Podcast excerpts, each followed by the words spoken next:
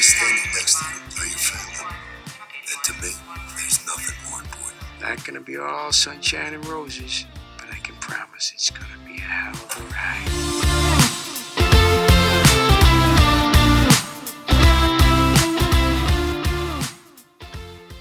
Hello, and welcome to episode seven of Meet Us at Molly's. I'm one of your hosts, Bryna. Um, usually, Gina's the one who's leading the discussion every week, but she's currently on vacation out of the country in Canada, and we miss her and hope she's having a blast. But this week, I'm going to take you through our discussion. Um, tonight, we're talking about PD episode 502 titled The Thing About Heroes. And also here with me, as always, is Ashley. Ashley, how are you today? I'm good. Hey, everybody. Um, yeah, so this week, since the episode was mainly all about the case, we're going to break it down chronologically, unlike we usually do when we break it down by storyline. And we'll kind of throw in some final thoughts about Burgess and the episode overall at the end. But first, we're going to talk about the news, as, as we usually do. And we have a lot to discuss. I mean, we recorded our last episode on Sunday night. We're currently currently recording on Thursday afternoon. And we have, there was a lot that came out in these past four days. So we're going to start with we got the episode descriptions for um, episode five of PD and episode five of Fire. So, Ashley, why don't you talk a little bit about those descriptions since you're always so great at finding them and sending them to us? Um, episode 5 of PD Intelligence busts a meth lab and uncovers a rehoming scam in which children adopt it from a foreign country and are abandoned, then sold online. And then Atwater, it sounds like a big episode for Atwater. He struggles with a difficult decision about whether to move his siblings to a safer environment outside of Chicago. Yeah, no, I think, I mean, we've talked a lot about obviously how we want to see Atwater have this big episode. And, you know, I think they've done a really good job this season about, you know, we've had a Jay centric episode. We had tonight or yesterday's episode was all about Kim. We're supposed to get an Antonio episode this week. And then obviously in a couple episodes, Atwater, like, I think they've done a really great job of giving us these kind of episodes that are centered on characters we haven't gotten to learn a lot about. So I'm very excited for that water one. I think it sounds and that case sounds really interesting too. Like children being adopted from foreign countries and then abandoned and then sold on like that's super interesting and I'd be very curious to see how that all goes down. So I think that'll be a great episode. Um, but talk a little bit about what we're supposed to see in 605 of Fire. Um, that one, Casey and Severide find themselves at odds after uh, after Casey argues with him over the best way to save a teenager. And then Otis tries to convince Casey to be a part of a beta test for an expensive piece of new firefighter equipment imported from Japan. And Stella and Hope come to blows over a payroll issue, and Brett goes on a date with a doctor she met. Yeah. Okay, so there's a couple things that I personally think I find super interesting about this episode. First of all, we haven't really seen Casey and Severide get into it a whole lot since the beginning of kind of the show in general. Um, so that'll be super interesting, and I'm kind of curious to see if it lasts more than this one episode, um, which I really hope it doesn't because I love this romance, but we'll see. I mean, I'm very curious to see. Um, my second thought is that Otis trying to get Casey to be part of this beta test for an expensive piece of equipment from Japan just sounds like really funny. I mean, it sounds so Otis and so fun. I mean, I'm just really curious to see how that plays out because I'm sure, especially because it's Otis, it's probably going to be really funny. Also, third point, since when is okay, so is Hope, I'm assuming because Stella and Hope come to blow over a payroll issue, that's got to be Hope is now involved in Molly's, I would assume. Like, why? What is the payroll issue that they would I be didn't like? think I'm just about curious. that. What do you have? Do you have thoughts? Yeah, like it's a payroll issue. So what? What would they be? What would Hope now be involved in that she would be arguing about money and like people being paid? I just I don't know. I mean, so I, my first and only thought is that it's got to be Molly's. I would assume. Yeah, that's like the only reasonable explanation, maybe. But then again, like Brett's not owner of Molly. So like I just don't understand how Hope got involved in this in the first maybe place, Maybe she's working there as a Maybe. bartender. Maybe. I mean if she stuck around for this long, she's gotta have a job, so that would make sense. Um yeah, no, super interesting to see how that Hope storyline evolves to the, get to the point where she's on a payroll somewhere. Um, and then obviously we talked about this a little bit, but what are your thoughts on Brett going on a date with a doctor? I mean, I'm do you think it's someone we're going to be see that we've known on Med? Do you think it's going to be a new character? What do you think about that? At first, I thought it was somebody on Med, but then I started thinking, and I'm like, well, it has to be somebody new, because I don't see her dating anybody from Med. Yeah, we started going through all the things and we were like, well, it can't be Rhodes and it can't be Choi and it can't be Noah. And it's like, well, it's not Will. So, like, who else guys wise left? I mean, not really anybody. Um, yeah, so super interesting to see how that goes out and how Antonio might react and all these. I mean, there's there's a lot of stuff in that fire episode that I think will be really good. Um, but yeah, so that was all for the episode descriptions. Um, we got a couple of new articles that came out this week. So um, one was a TV line interview with Marina, and there wasn't a whole lot of new information, especially because the interview was kind of just previewing um, this week's episode. But there was a couple things that I wanted to point out and kind of get your thoughts on Ashley. So, I mean, she said, you know, she thought when I guess asked about Burzek, obviously, um, she said, you know, I think Burgess still has feelings for Ruzek. I just don't think that it's a good time for them and she has to move on.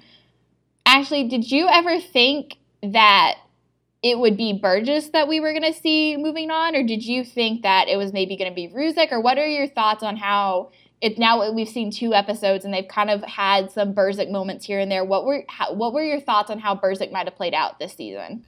Like, um, Ruzek, you could tell he still has feelings for Burgess, but I feel like she's just ready to move on and she wants to focus on her job more. She's not, like, she doesn't want to be in a relationship with him, maybe. She just wants to focus on her job. Yeah, no, I definitely thought. I mean, we talked about it in our wish list and things like that. I definitely didn't think it was going to be Root. I definitely didn't think it was going to be Burgess that moved on first. I kind of thought it was going to be Ruzek, especially because he went on his undercover thing and he was the one that had a lot more. Um, what's the word I'm looking for? Oh, uh, things to get over. Um, especially when it came to Burgess working in the intelligence unit. But I'm really happy that Burgess is the one that's kind of moved on first, and you know has shown that her life has revolved a lot more around has a, evolves more than just Ruzek. And you know, I think it's great. And then also something that she mentioned, Marina mentioned in this interview that I thought was super interesting is that obviously last week we learned that Burgess has a new boyfriend, and so Marina made the comment that Burgess's boyfriend is to quote, very much real. I have not met him, but he's coming up in the next episode we're about to film. I asked Rick if I could be in on the casting, and I was like, I feel like I should choose him. They were like, no, thank you, and politely declined. I was like, what about a chemistry read? And they're like, stay in your lane, Marina, which I thought was just super funny because I could picture Marina be like wanting to be involved in like every little aspect of the casting. Um, I also kind of think it's interesting that they're not having her be involved somewhat because I think that's important. Um, Like a chemistry read, like she said she wanted to be. a Right. I mean, I guess I get it if you're not planning on keeping him him around that much. You know, if he's only going to be here for like two or three episodes, then like, what does it really matter? You know, it's not that important. But like, he also is playing her boyfriend, so it is somewhat important that they have chemistry and make it seem like they can be a real couple. Um, but I just thought it was super interesting that, you know, we're actually going to get to see this boyfriend, Matt Miller, I think is his name, that we'll talk about that later because we learned his name this this week. But yeah, I just thought it was interesting that like we're to actually get to see him and that, you know, he's a very real person because I kind of thought maybe she was playing it off last week. Um, but yeah, I'm just what are your thoughts on, you know, who do you have any ideas on who you think would be a great person for them to cast? No. Yeah, I don't Not either. I really. just I haven't thought about it that long. I just didn't know if you had any ideas. Um, but yes, that was all for the TV line interview. Um, we got another article from the Chicago Sun Times, and it was basically just an article about how we're going to actually see a lot more of Chicago this season. Something I thought was interesting from the article was that Chicago PD has apparently pulled 95 permits since filming began July 19th for various location shoots. Um, and over the roughly the same period last year, it only had pulled 79. So that's a, I mean, that's a, it's not a significant difference, but it is like a noticeable difference in how many times they've pulled permits. Um, and I think personally, in the two episodes that we've gotten to see, I think it's really made a difference in um, just the quality of the episode. I think the fact that they're not spending all their time in the bullpen, um, not that I don't like bullpen scenes or cage scenes, but I think it just makes the episode that much a little more enjoyable when you know they're actually out shooting in the place that they're meant to be shooting. Um, and so, yeah, that's just something I thought was interesting. I also thought um, this little comment from uh, Patrick Flueger, because he was um, interviewed for the article, um, was about just the tension and the reform idea and things like that, especially that we saw in last week's episode. Um, and so, based off the interaction that um, Ruzek and Atwater had in last week's episode, um, Paddy made the comment about, you know, he said, the first thing I did was call Royce, and he was like, Did you see this? Is Ruzek a racist now? Um, and then I thought it was interesting that he also called um, Rick Eid to bring up this and kind of his reservations. Um, and Rick said, you know, the intention is not to change the character or to paint him in a bad light, but rather to bring up both sides of the real world debate. And I'm very eh, glad that that's the approach they're taking with it um, because I think that's important. And I think it's going to make, like I said, just kind of this whole article is about how I think it's going to make the inner the episodes moving forward a lot more enjoyable. So that was just something I thought was interesting. Um, Ashley, let's talk about we'll talk about the variety article at the very end, but why don't we talk about we've gotten a lot of deleted scenes this week. We've gotten what, four from PD and one from Fire, I think, if that's correct. One from Fire? Yeah, I think so. Yeah. So why don't we talk about let's talk about the um one from because the first one we got was Jay in the bullpen. So why don't you talk Which a little bit about confused that? like all of us. Like I yeah, don't why don't you talk? all. Just I mean, what it's I mean, it's only like all these episodes are like uh 50 seconds or so, but like why don't you talk about that one and kind of why you why it confused all of us? Like, okay, he's staring at Aaron's desk, and then Burgess asks him if he's heard from her, and he says, "Yeah, a couple weeks ago."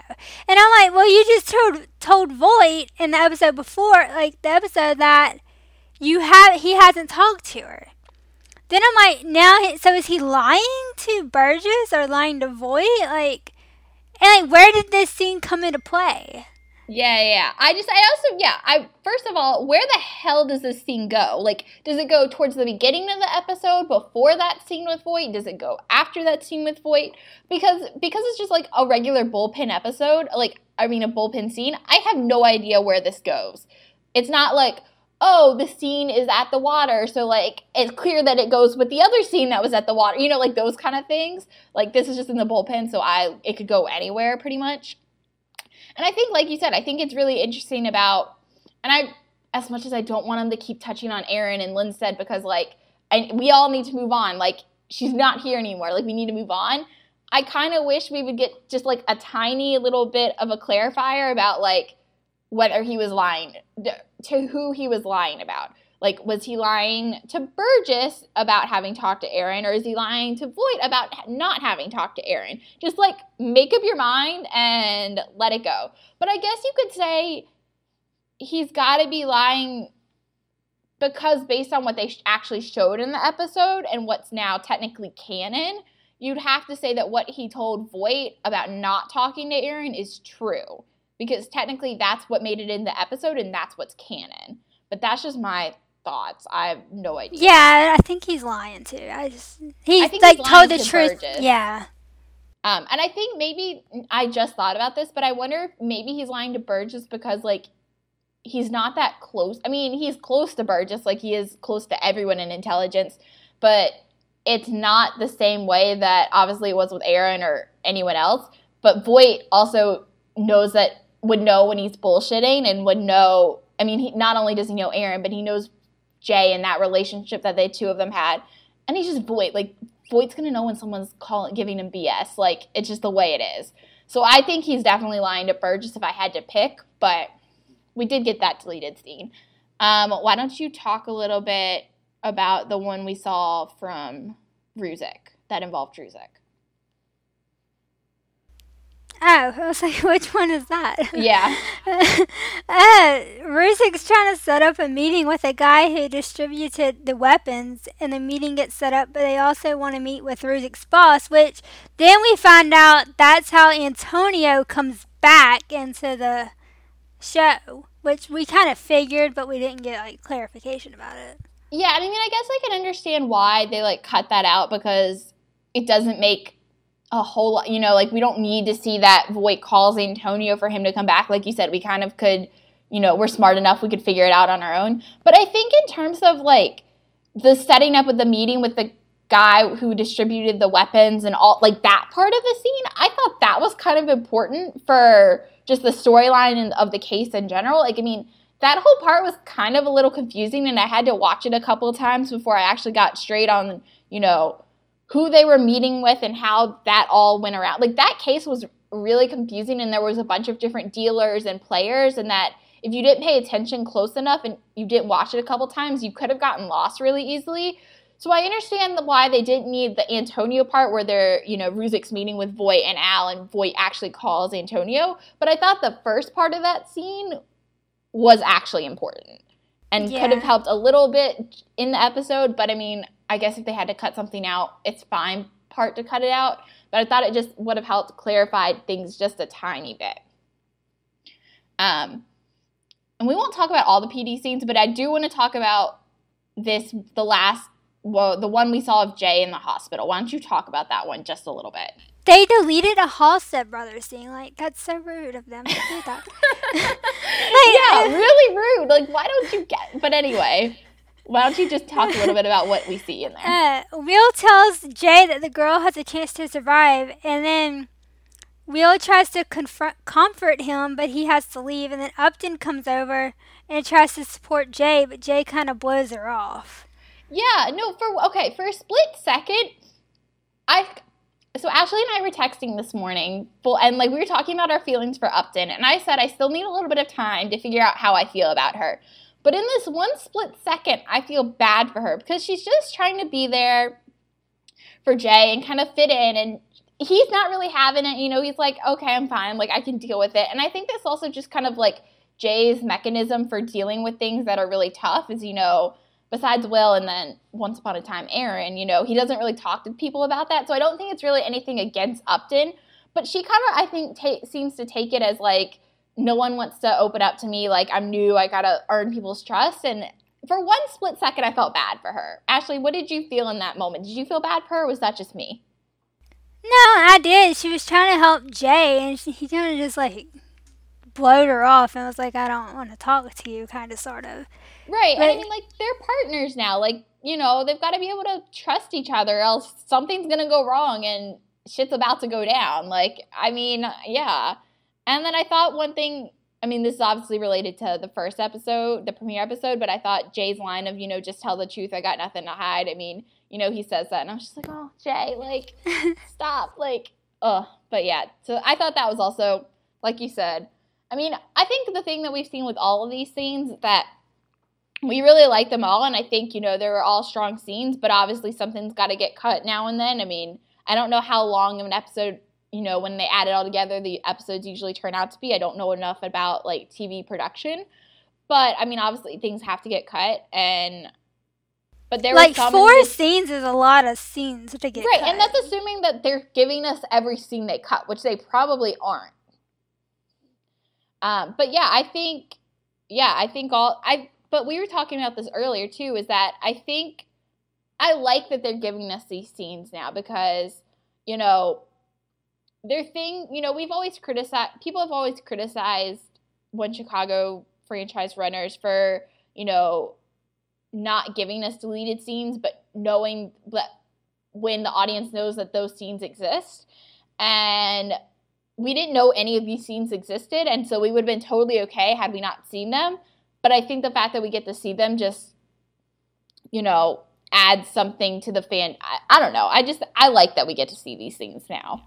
Yeah. Um, but I just want to talk, and then we got one from Fire, which I just thought was really funny. I think it's just kind of the team joking around with Mouch about his new kind of like healthy lifestyle. And I think one of the best lines I've ever heard come out of Mouch's mouth existed in this scene. He's like, All I'm saying is maybe Truck 81 could stand to get in a little better shape like me and Severide. Like, come on, Mouch. Like, I get it that you're all about your healthy lifestyle, but you and Severide really, it, it's just a great match line. Um, okay, so maybe the biggest piece of news, and I think the thing Ashley and I want to talk about a little bit is we got this article from Variety, um, that says that Anabelle Acosta, who's um, been seen on Ballers and Quantico, is joining PD in a recurring role. So she's supposed to play Camilla and is going to make her first appearance in the seventh episode.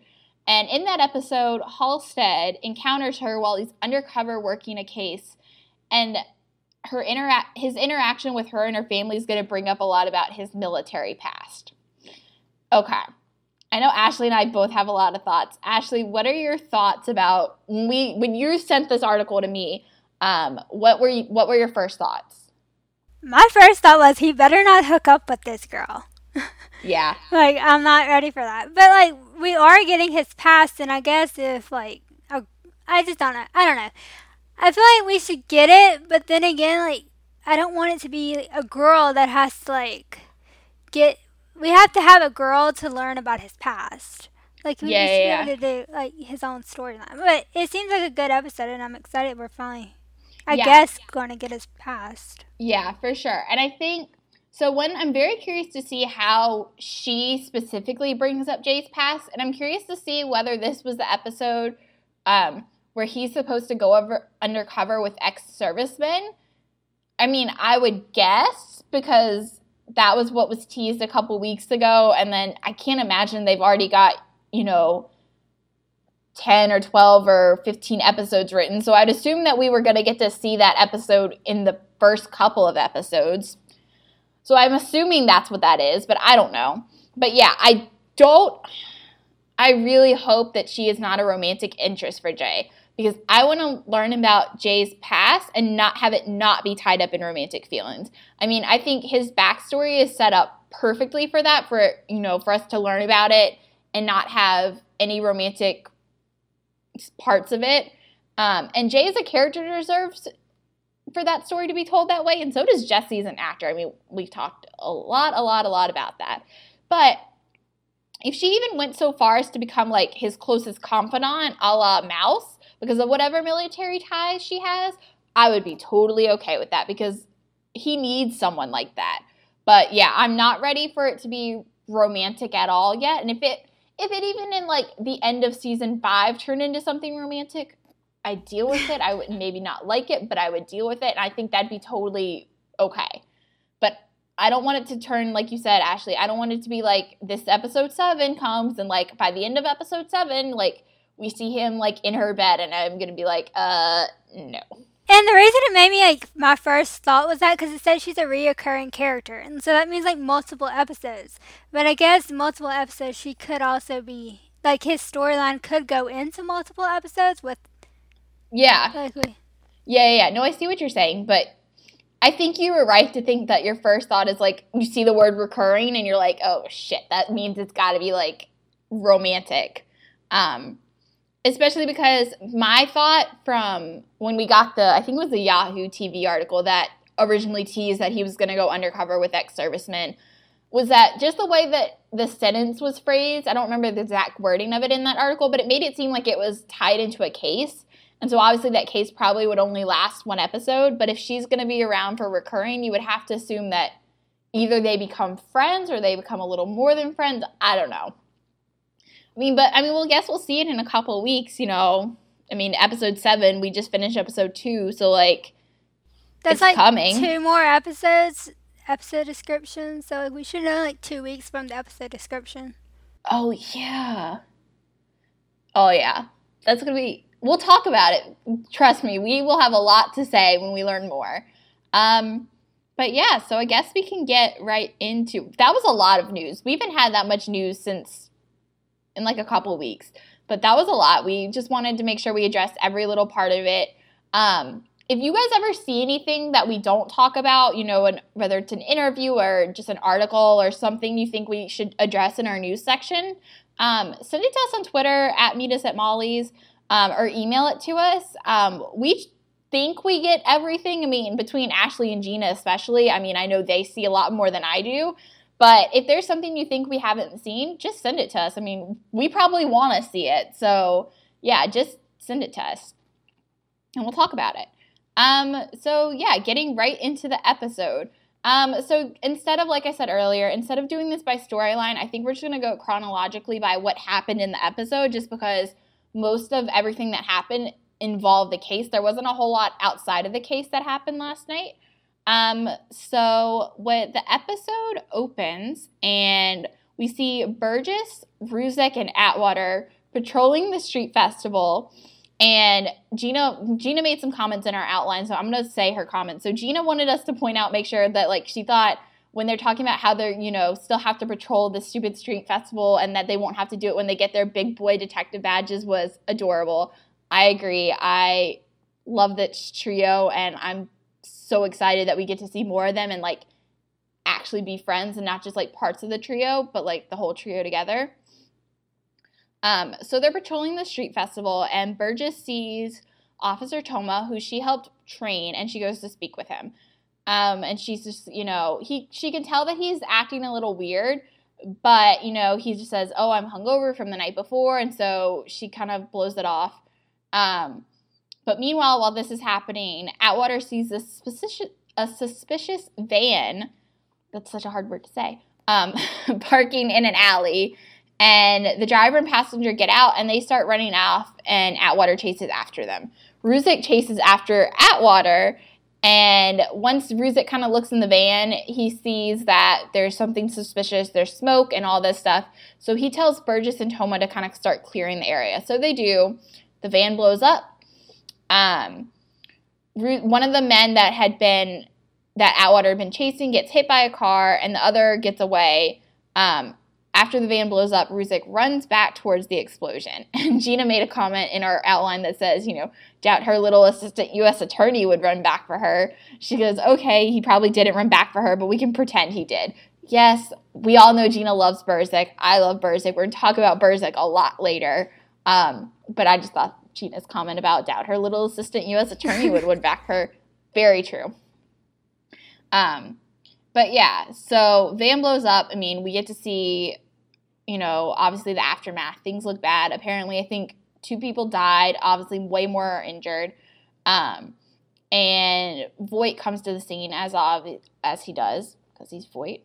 Um, and he gets he is met with one of the FBI guys who has been brought onto this case. I don't have this written anywhere in the outline, but Ashley, did you think usually we don't obviously see FBI guys just kind of like automatically show up to work with intelligence, like only when it's like big stuff happening. Did you think that that was weird and that maybe that's something we're going to see more of this season? Or was that just me like picking up on the fact that like it was FBI people they were working with and not other policemen? No, usually they don't show up like that. Usually, like Voight has to call the FBI or something. They don't. Right, normally... or they've only we've only ever seen them when like you know in the first couple seasons when part of the hospital blows up or you know um yeah usually it's when the hospital blows up because i'm thinking of obviously the first pd and fire crossover but then the one that set up the med pilot that yeah usually when the hospital cro- blows up is when we get to see fbi so i just thought that was interesting i mean usually like i said we don't see the fbi but we do in this case and so voight and the head fbi guy whose name i don't remember but it doesn't matter um, they debrief and you know they say you know we're calling this what it is terrorism and i think so Gina made this comment and she said, you know, thank you. Like if the show is getting into the hot button issues, then I guess we are, you know, we're going to talk about them too. Um, and obviously, there's a lot of times where terrible things happen in the world and the news kind of categorizes them in certain ways. And Gina made the point that, like, if you look in any legal code at the definition of terrorism, you're not going to see anything that refers to race or gender or ethnicity or age. And so, yeah, I think this is just part of what PD's preached essentially about you know they're going to be dealing with like real world hot button issues um so i'm glad that they're talking about it and glad they're like gina said you know they're calling it what it is and yeah there's a lot we could unpack here. We'll keep unpacking it as we go. Um but yeah so we just keep moving on. Um the guy who was hit by the car is alive and but is at med and about to go in for surgery. So, our favorite duo, Upton and Halstead, go over there to see if they can talk to him. And April's there and she tells him to back off. And they see him later. And, you know, they're like, right now you're the face of the biggest mass murder in the city's history. Okay. this is where I mean I know I have some thoughts about this, but should okay. So obviously the tragedy in Las Vegas is now considered the largest mass shooting in the United States history. That just happened on Sunday. Um, I think I'm kind of confused a little bit because based on the episode descriptions and what I've seen on Twitter, was this was not originally supposed to air this week. This was supposed to be the third episode, not the second episode. So, Ashley, you're my little Chicago sleuth. I go to you for everything. Do you know when they originally switched the episodes? Was it something that they had planned like two weeks ago? Was it something that happened like two days ago? Like, do you know what it? You don't know. I didn't know until last night when I was reading it on Twitter.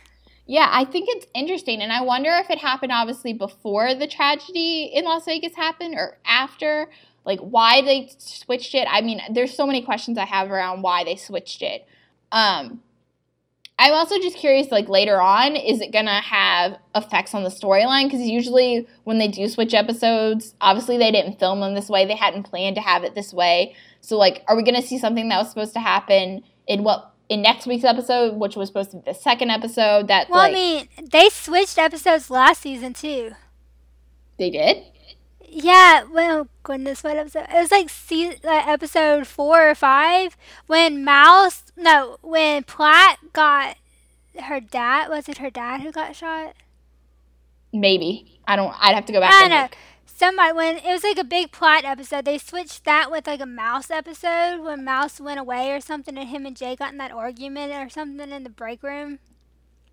That episode, and they switched it with the Platt episode, so it was like reversed. That's so interesting, though. I mean, I don't. I will never understand why they switch episodes, but I just think you know something I saw on Twitter a lot last night was should NBC have pushed this episode? Well, originally it was already supposed to be pushed, so why was it brought, you know, to air first instead of the next week's Antonio episode? I don't know. We will never know. I never know the answer to this, but I think it's just it'd be really interesting to see what NBC had to say if they ever make a comment, especially just because of what happened last um, a couple days ago in Vegas.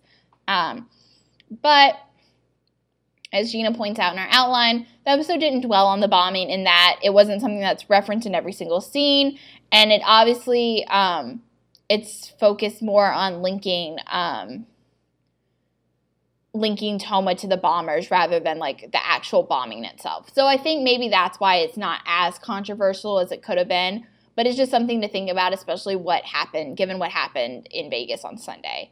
Um, so, but back to the storyline. So, um, Burgess then goes to try to find Toma to see if he can help canvass the area because most of the people that live there are Syrian and he's fluent. And so the problem is Platt's like, oh yeah, he's not answering his phone. He's not in the area hospital. Like his partner hasn't talked to him all day. Um, she's like, if you can find him, you can have him, but like, good luck finding him in her very Platt ways. Um, but then we obviously, you know, Burgess and Antonio go to talk to his partner, and I hated his partner. I, Ashley, how did you feel about his partner? Yeah, I didn't like him either. Yeah, and from the very first moment we met him, it seemed like he could have cared less. Which, if you you spend a lot of time with your partner, and like obviously, if you have any ounce of like human instinct, like you probably care about this person, and you would care that he cannot be found. And you know, my first thought was just the way he came off made it seem as if he was going to be involved in the whole bombing aspect and maybe he knew something and maybe he forced Toma to do something about it. I don't know. I just thought he was going to be involved somehow. Obviously, spoiler alert, which I don't know why you're listening to this if you haven't seen the episode, but if you are for some reason, his partner's not involved, but we'll talk about that later. Um, yeah, and so um, they, Burgess and Antonio, then head to his parents' house, which is where Toma lives. And while he's searching in his and they're searching his room, Burgess finds jihadist websites in his browsing history. And Antonio goes, Unfortunately, it makes perfect sense. Now, just kind of going off of the whole Burgess and Antonio working together, Ashley, what do you think about this Burge, Burge-tonio as people are referencing their partnership? What do you think about the partnership? I like them. I like them working together. Yeah, and I think I think they work really well together because I think they both balance each other out, but they're not too extreme. So like obviously both of them are, can be badasses when they want it. They want to be. They can be intimidating. They can be you know serious. And I'm not gonna not violent, that's not the right word I'm looking for, but they can be that kind of, you know, perfect um, characteristic that or caricature of what intelligence is supposed to be. Um, but obviously, they both, you know, Antonio, as Gina points out, um, you know, Antonio understands her emotional connection the case, but doesn't talk and doesn't talk her out of feeling what she needs to feel, and he doesn't get annoyed explaining things to her. You know, he motivates her. They're just, I think, a really good balance, and I think he can be that mentor to her without obviously he's not that much older than her like al was when she worked with al last season um, so i'm really excited to see more of this um, partnership um, but yeah so antonio points out that you know unfortunately toma having jihadist websites in his browsing history makes perfect sense. But we just you know it keeps going. So then burgess calls voight. She doesn't really buy it but um, Voight thinks he might have been involved, and you know he tells her to take the blinders off when it comes to Toma because obviously you never knows what's going on inside anyone else's head. And this line specifically from Voight about you know you never know what's going on in someone's head. That really bothered me on a few levels. I think mainly because as a police officer you're trained to trust your gut instinct and when it comes to people especially. And that's what burgess is doing. She's trusting her gut instinct that she knows toma and that she knows he's not a terrorist. So i think that just it just that line specifically really bothered me on some levels. I mean i get it that like you obviously have to think about the other side that he could have been involved but if burgess if that's what's in burgess's gut then that's what she needs to trust i don't i don't mean Actually, did you did that yeah. line stick out to you at all or anything? I agree with what you said. I feel. You, go ahead. No, you no, you go ahead. I feel like she should have like you're a cop, like that's what you do. You do trust your gut in situations like that. So. Yeah, and I think Gina made a kind of the different point. She was like, that didn't bother me. It didn't bother Gina as much because she says, um, she just saw it as Voight telling Burgess to keep her eyes open to make sure she saw the whole picture, similar to what Antonio was doing, just in a more Voight way. I mean, I get it, but like, I also think Voight is very Voight in a lot of these instances, and he kind of goes with what he thinks is right and what he thinks is the way to go about things, and he doesn't, not that he doesn't respect Burgess, but you know, he doesn't also listen to what other people have to say a lot of times, and I think this was just one of those instances where it's like, really, like, you don't know anything about this person, this case. Burgess does happen to know this person that's involved in this case, so why don't you listen to her just a slight bit more? So it just kind of bothered me a little bit. Um, but yeah, so then now they're back in the bullpen, and the FBI agent pops in for a visit, you know, just to keep up on what's going on. So Voight mentions the jihadist websites on Toma's iPad, and the FBI agent tells him, Oh, that's not surprising. Okay. Toma has apparently been going to evening prayer at the same radical mosque that Watif, who's the man who was hit by the car, goes to. So the FBI has been tracking Toma and really just thought of it as this whole thing is just like a blip on the radar till now. Um, really? Like, you don't think that was something that should have been mentioned, like, I don't know, an hour, two hours ago, whenever, like, they met the first time? Like, I was just like, oh, okay, like, tell me that you've been tracking people, you know, just because of the mosque they go to or whatever, and you just now seem to mention that. Like it just it was like, oh, okay, really? This happened? Great. But that was just my first. I was like, oh, okay, whatever. But anyway, the scene goes on, and the FBI is like, oh, we want to take the lead, but Voight reminds him that, you know, Toma was one of his own or one of their own, and you know, so they want to really be involved. And so the FBI seems to just naturally agree, which I also thought was interesting. I thought the FBI would have put, put up a little bit more of a fight. I guess maybe because a lot of times when Voight does work with other people that are outside of the intelligence units, it usually seems to be them like, you know, butting going heads. against each other. Yeah, butting heads. That's the word I was. That's the phrase I was looking for. Um, and you know, usually Voight has to put up more of a fight, but the FBI was like, "Yeah, you guys do it. I understand." And I was like, this is weird. Why is this like it just seemed too easy? I yeah. everything about Voight working with the FBI in this instance just seemed too easy. I like expected to be more of a conflict. Not that I didn't like that it was easy, but I in some ways I kind of didn't because you know, Voight seems to work best when everyone else is against him.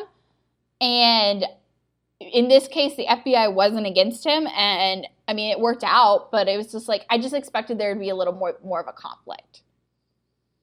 Um, but yeah, so that happened, and then Burgess and Antonio are back at Toma's house. Um, Burgess is questioning Toma's parents, who she says something about how like either they're really the best actors in the world or they are stupid and they don't know any. They clearly don't know anything about what's going on. Um, and Antonio is searching around the room, and he finds pictures of Toma holding hands with another male officer named Mooney. They bring in this LGBTQ storyline, which I feel like if they, I mean, obviously they mentioned it, so I knew it was going to have some level to, it was going to add some kind of layer to the case. But at first, I was just like, I don't understand why they're telling me this. Like, what is this going to have to do with anything?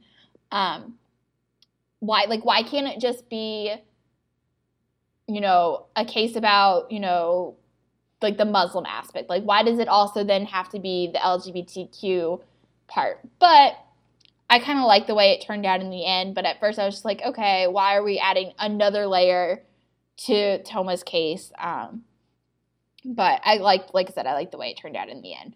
Um, but yeah, so then we get to, so then it switches to Halstead and Upton, and they're questioning what we finally, they finally get to question Watif at the hospital, and he's not being very cooperative, but they threaten him. Um, and so, Ashley, I want to kind of get your thoughts. So, my first thought when I saw this scene was, uh, does anyone find Upton to be that intimidating? Um, do you think she's intimidating? Yeah. You do? You, you think Upton's intimidating? Yeah. Because my first thought was just like, especially in this scene, she's working with Jay. And I'd say besides like the old school like out Voight and Al things, like I'd say Jay's probably the most intimidating. So I guess also compared to Jay, she I'm like Upton like you're you're still a novice, like you're still a newbie. Like you'll get there in time, but like you need to work on it a little bit. Uh, back to like we was texting earlier, and like I don't know something. I'm gonna go say something bugs me about her. I don't know what it is, but like something just bugs me. Yeah, something bugs. I think I need to see more of her.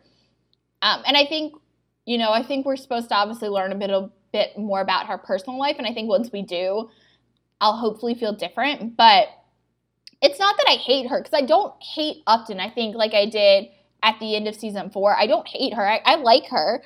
Um, but I just like something like you said, something bugs me about her and something rubs me the wrong way.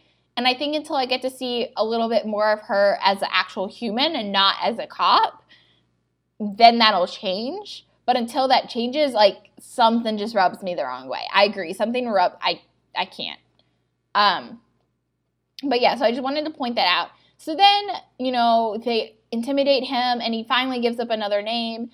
And the names that he gives up are Azul Rahim and his wife Nadia.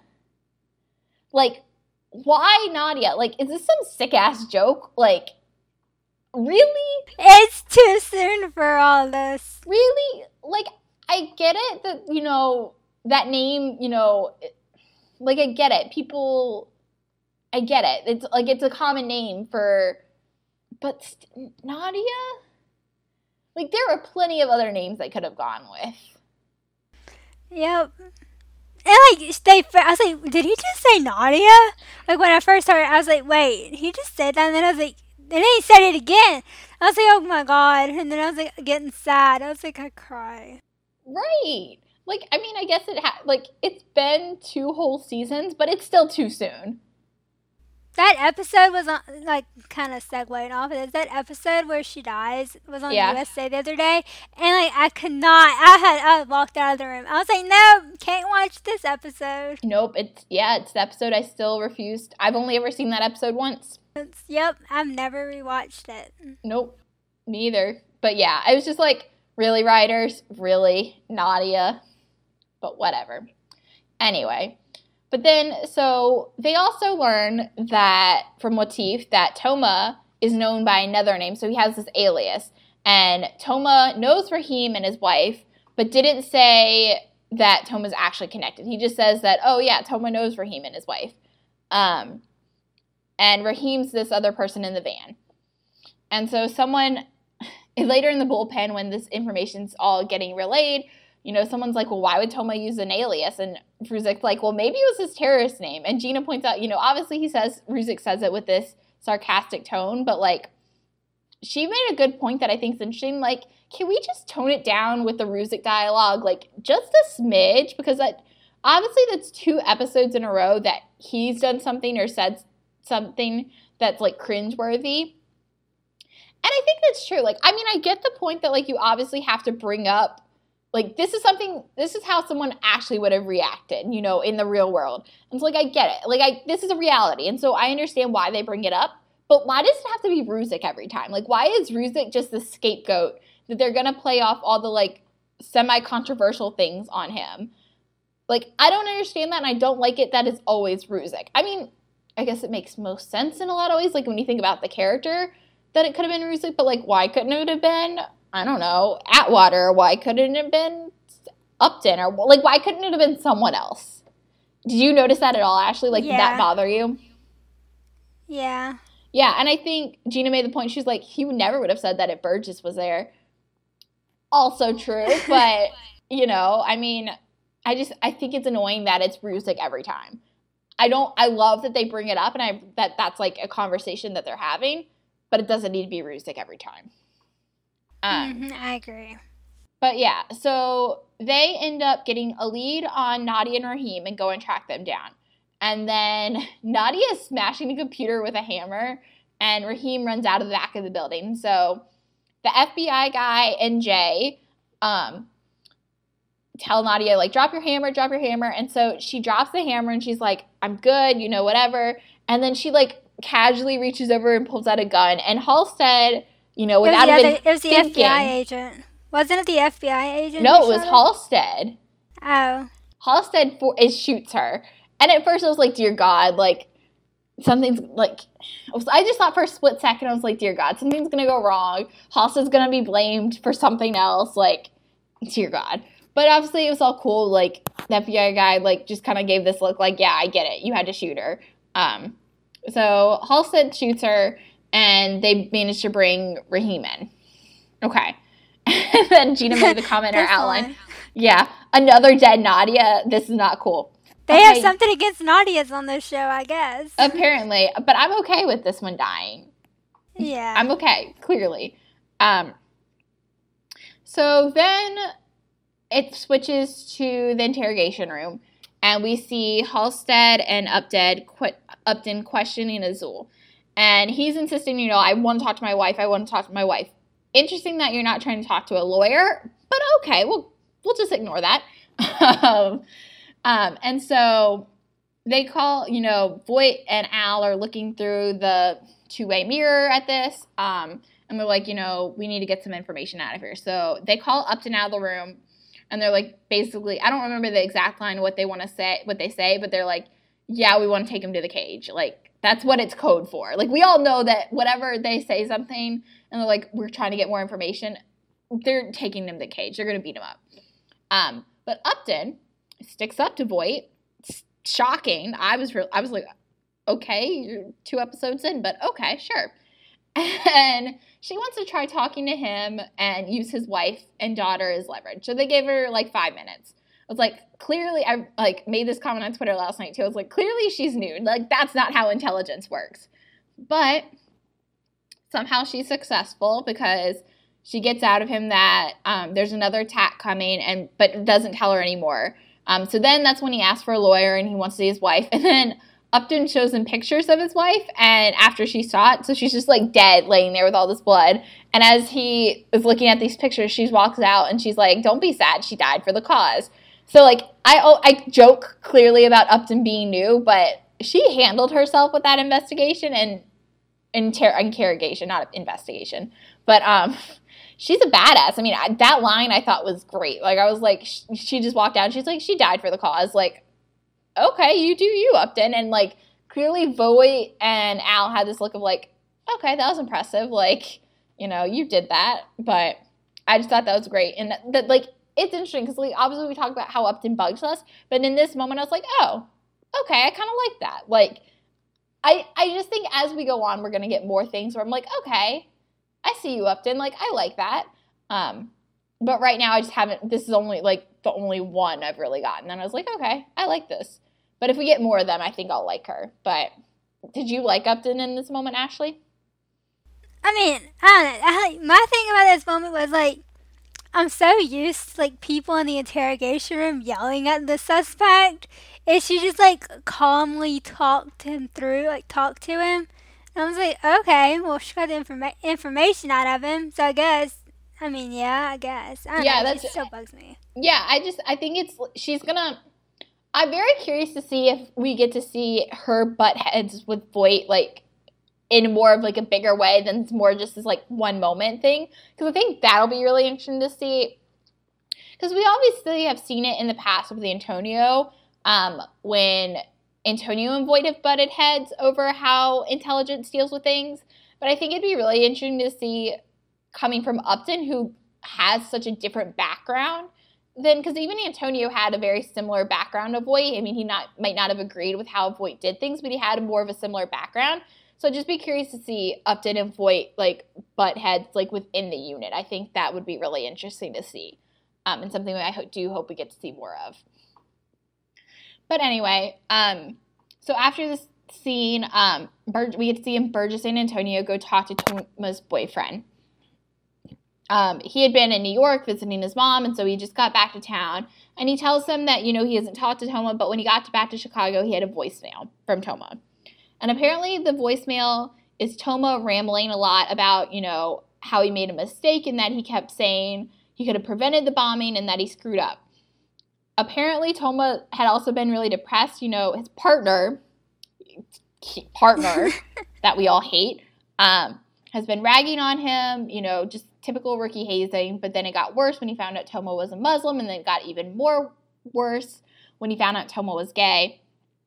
And so Mooney, his boyfriend, tells him that, you know, tells them that he sounded sad and that the message sounded like he was saying goodbye. Which, keyword, it's not good. Not good at all. Um, again, and then it switches, and we get to see our good old friend Denny, Denny Woods, come back.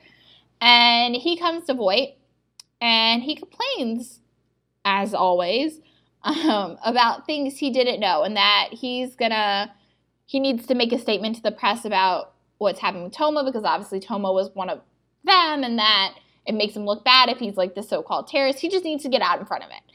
And Voight, this is a great Voight line. I actually like this line. He's like, I'm just looking out for one of our own. Remember when you used to do that? Like, I think that dynamic's really, I really like this dynamic. Um, I date, I hate Denny, but I like this dynamic. And I think, I just thought that was a great line. And I think it obviously just shows that Voight cares about the unit and he cares about CPD and that he's going to do whatever it takes to look out for them. And I think we get to see that kind of play out in the rest of the case. Um, but then finally, Ruzek gets a hit on Toma's car. Someone finally finds him. And so they go find the car. He's not in the car, and the entire team starts to fan out. Burgess, of course, is the one that finds him, and he's over by the river, and he's got a gun pointed to his chin my first reaction was like, oh shit, this can't be good. Um, she finally convinces him to like put the gun, down so they can talk about things. Um, but all he really says is that, you know, there's this envelope in this backpack that it's going to explain everything. And he just kind of keeps repeating what he had said in the voicemail to his boyfriend about how, you know, like he could have prevented the bombing, that he screwed up, and that it was his fault. Um, but once you kind of other people started getting closer, I can't remember if it was the feds or PD or whatever, but he, you know, he puts the gun back to his chin and pulls the trigger. And so Burgess watches him, and she there's this one moment in kind of the last part of the scene where she just kind of like lays on his body, and I was just like, this is that was horrifying. Like, I mean, you could actually see him like pull the trigger and like shoot him. Like, usually a lot of times they kind of switch the what you're actually looking at, like you hear it, but you don't actually obviously get to see it. And we actually got to see most of that. And I was like, oh shit, like I didn't expect to see it. And I was like, and the fact that obviously then Bird just like lays on his body, I was like, that was it was powerful. It was sad and it was it was powerful. Um yeah. So then we're back in the bullpen. and the team's bringing the bag, this backpack that he was talking about, to the unit. And while they're looking through it, there's no envelope. Um, that's because, of course, Burgess has it. She somehow got it out of there. I don't know when, but she somehow got it out of there. Um, and so she's following these clues that Toma left for her to an apartment. This great Burgess Antonio partnership. So Antonio, of course, tries to talk her out of it, but Burgess, you know, she's determined. Um, and you know, she says, you know, he has a story to tell Antonio, and he didn't think anyone would believe him. Very true. I, I, Burgess, of course, you know, she's following her gut, and I, I just really like that line. I thought that was a really great line. So they go inside the apartment, and there's maps, and it looks like Toma for a second might have been involved, and I was like, shit, like maybe they were actually leading me because I thought my first thing from the beginning was obviously he's clearly not involved. It's just gonna be uh you know, a cover up or something like he's not actually involved or you know, he was it's not actually him being a terrorist. But then you get to see the maps for a second, you're like, oh shit, maybe he is a terrorist. Um, but then of course, Burgess finds a notebook with surveillance photos with dates and times and locations and a lot of other information and so I was like, yes, he's not actually a terrorist. He's just working a solo undercover operation. Um, and so we did also get to see that the reason why he thinks it was his fault is because the notebook had pictures of the vans that were used at the festival and another there was a second van that they believe is going to be used in another attack and so that's why we get to see oh toma you know that's where his, toma's thought of like he could have prevented it but he wouldn't have never known. I mean, unless he was like in the room, he could. There was no way he could have ever known that that's what they were going to be using it for. Um, but anyway, so once they have all this information from the notebooks, you know, they start going off, you know, taking off to go find the second van. And so Burgess and Antonio are out, and so they're going to meet up with the team. And Voight, Voight leaves Ruzek and Atwater to run point on this part of the case. And my first I put this on our Twitter. I was like, would anyone have guessed four years ago that these two like lovable dorks would be running point on like a major part of an investigation? I sure wouldn't have thought. So I mean, obviously you hope you get there, but like Ruzek and Atwater running point, like I just like it's funny. It's just like, oh okay. Yeah, Ashley, do you have any thoughts on did you like find that as funny as I did? Yeah. I never thought that would have happened. right, especially maybe at, maybe Atwater. Like I would have given it to Atwater because you know he's in a lot of ways like way more responsible than Ruzek, but like Ruzek, nah, nah, not Ruzek.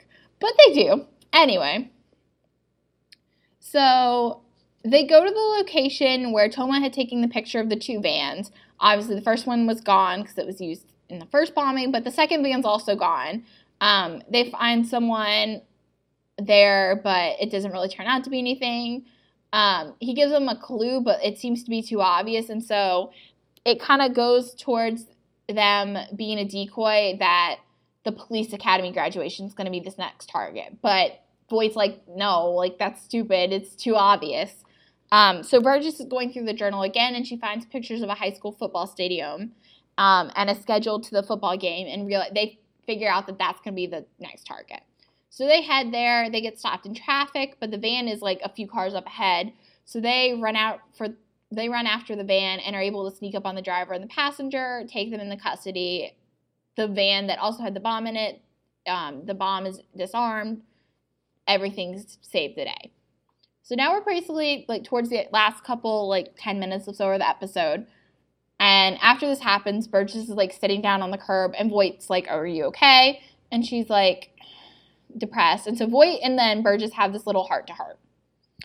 I don't know about you, Ashley, but it reminded me a lot of Voight and Lindsay combos. I got this like I was like, oh geez, like when he called her kid or whatever. I was like, yeah. oh, he used to call Erin, Lindsay that, and I was like, that reminded me of them. Yeah, it reminded me a lot of them. It reminded me a lot as well, and I'm like, I don't think Burgess will ever. Eh, Burgess is obviously never going to come close to replacing Lindsay for Voight, but I just was like, uh, it just remind. It just like there's little things that keep reminding me, and I'm like, I hope at some point we get to the point where I'm not thinking about Lindsay every episode because she's not here. But this just this moment reminded me. So Burgess says, you know, she wishes she could have stopped Toma, and Voight, you know, tells her she's she did everything that she could, and like you can't keep thinking about it.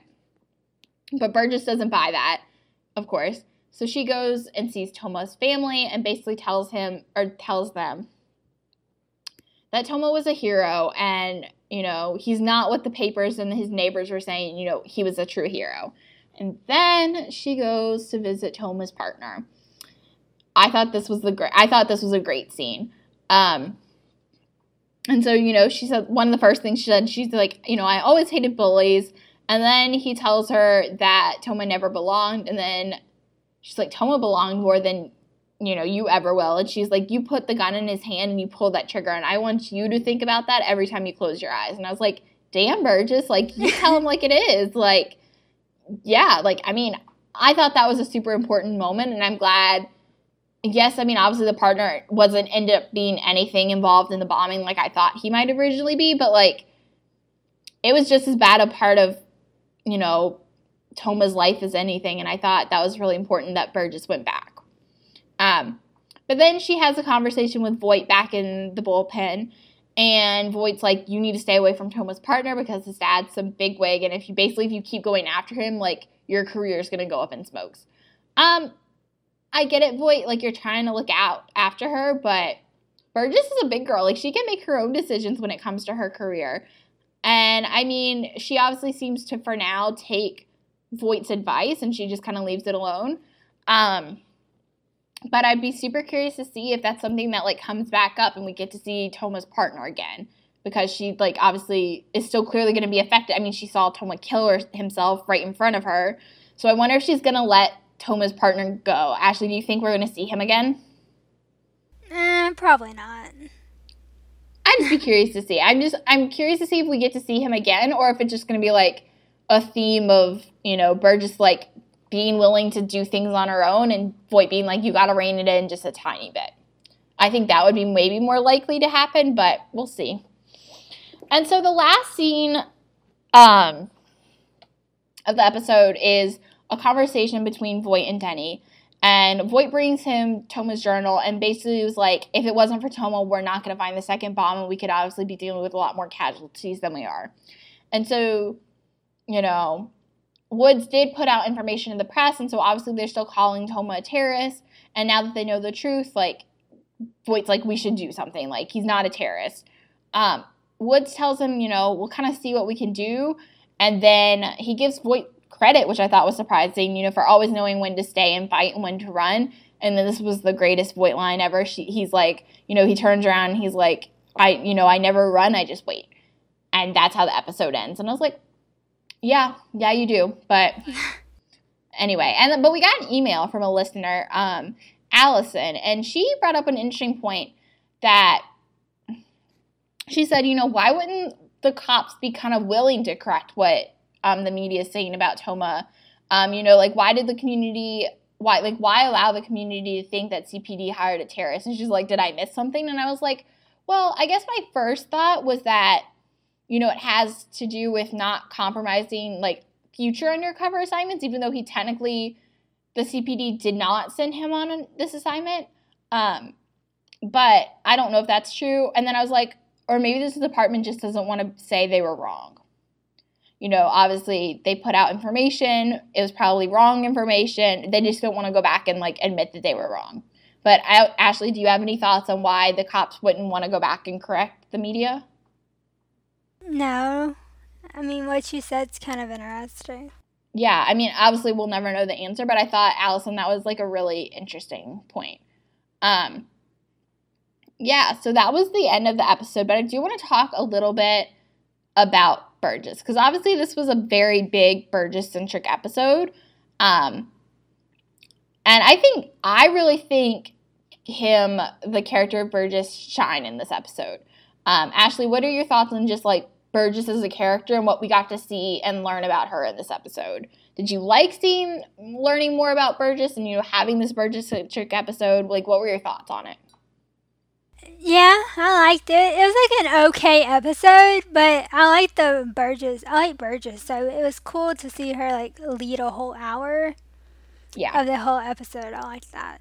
Yeah, and I really like I think my favorite thing about Burgess is that, you know, she's a cop and so she's going to do what the law tells, you know, she's going to obey the law, but, you know, she puts her heart and soul into her cases and the things that she does. And, you know, when Toma goes missing and became a suspect, like, she put her heart and soul into defending him. And, you know, her heart on her sleeve has become an asset to her. Um, and so she followed her gut and even disobeyed Voight's orders um, and got up all in his face because she wanted to believe and she believed in her heart and soul that Toma was a good person. And I think, you know, seeing as she's, te- I mean, she's not the technically the newest member of intelligence, but she's like basically still as new as Upton. Um, you know, I thought it was incredibly brave that she chose to stand up for her beliefs, especially, you know, she and Upton are the only women in this male dominated unit. And so, you know, her determination is eventually what gets them to discover that um, Toma, you know, the real reason behind what Toma was doing. And I thought that was, you know, a really interesting point. But Allison also in her email said something that I thought was interesting. She goes, the downside, she loved, she talked about how she loved this great episode, you know, Burgess, centric episode. But she goes, the downside is how many more things does Burgess have to endure before Voight takes her seriously? She's gotten shot, watched her partner got beat up. A season later, shot, beat up a guy who raped your sister, then watches a friend of hers kill himself. Yes, Voight asked if she was okay, but for real, when she's going to be taken seriously as a cop. I could not agree with that more. I think not that we've gotten to see a whole lot of Burgess centric episodes or like as much, you know, when we do, they're usually all in one episode, but she's gone through a lot. And she has like reading all that, like beaten up and shot, and then she got beat up, and then her sister. She's been through the ringer like a lot, right? And I think compared to maybe besides like Al or Jay. I mean, you know, besides like some of the main characters, like I mean, I guess when you compare it to Atwater or Ruzek is what I'm thinking about. She's been through a lot, and I think you know she's definitely time and time proved herself as you know she's a good cop. You know, she doesn't need to be seen as a woman cop or you know just a good you know she's a good cop, and so I'd be really curious to see if she's kind of this next person. You know, Jay kind of has proven himself to Voight supposedly Voight trusts him and respects him. But I'm kind of curious to see if we're going to see it now with Bur- you know Burgess. Is, she's going to have to be the new one that proves herself time and time again and is trying to earn Voight's trust. So I think that was just a really interesting point. And when I, Allison wrote it like that, I was like, yeah, it's time for her to be taken seriously as a cop. Mm-hmm.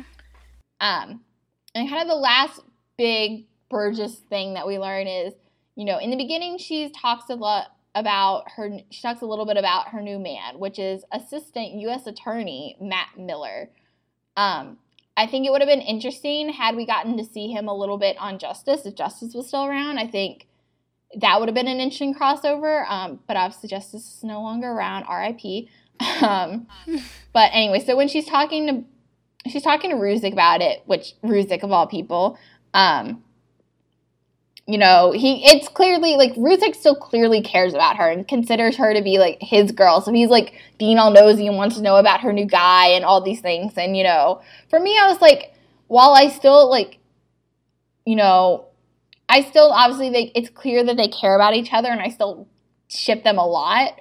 Um, I really like seeing Burgess at this place, you know, where she wants to be, and that's intelligence. And this time, you know, her job's coming first and she's not trying to let Ruzek interfere with that. You know, she's happy. Like she's not involved with someone who's going to mess up her job and that's she's happy.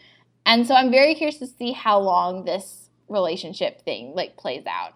Um, but Gina, she was like Gina said, you know, she admits that it was a tough pill to swallow watching, you know, not being able to see Ruzek be there for her through this, which I agree. And I kind of wish this was the episode we have gotten to see the boyfriend because I think it would have it's an important Burgess episode, and for us not to be able to see him for like five more episodes is like, okay, really? Like you're having this big Burgess episode, and she can't even have someone be there for her.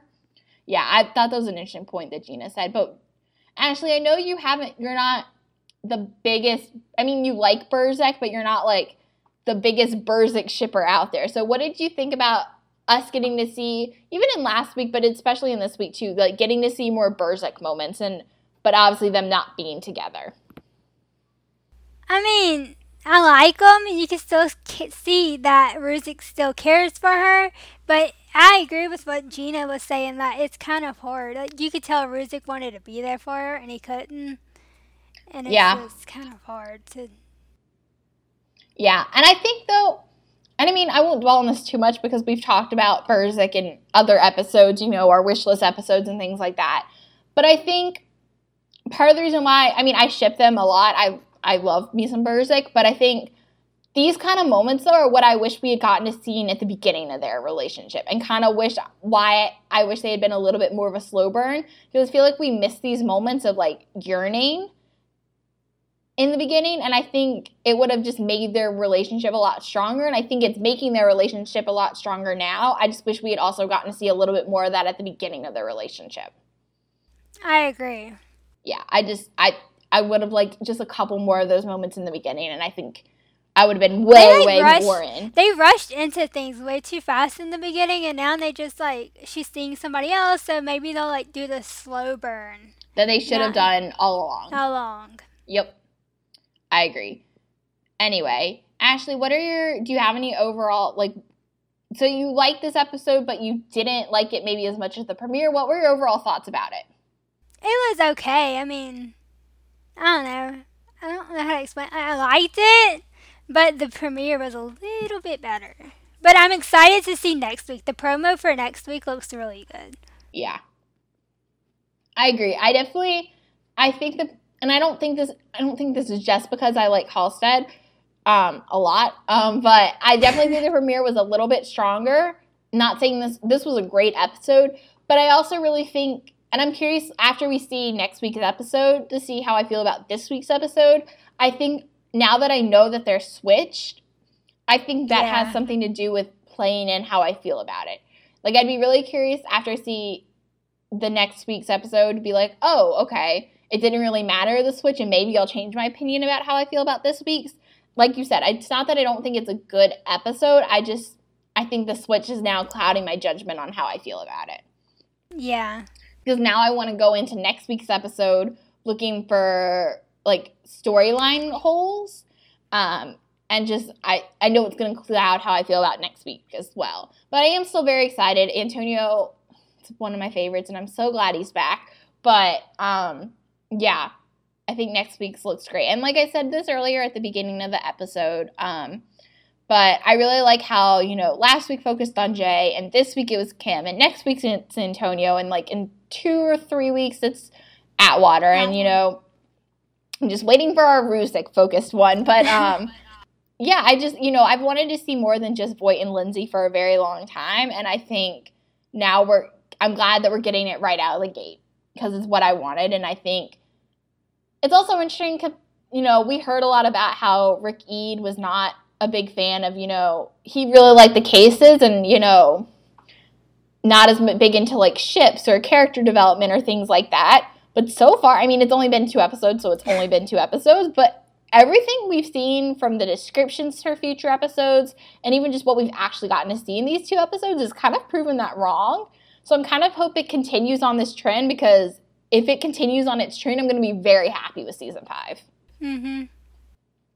But yeah, so that was everything about Chicago PD 502.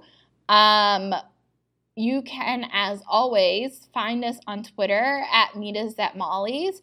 Instagram is the same name, Facebook the same name. Or you can email us your thoughts um, at meet us at molly's at gmail.com. We'll be back on Monday to talk about episode two of Chicago Fire.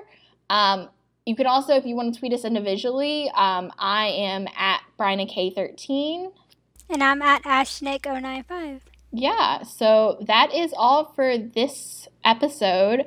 Um, like I said, we'll be back on Monday talking about fire. So yeah, bye everybody.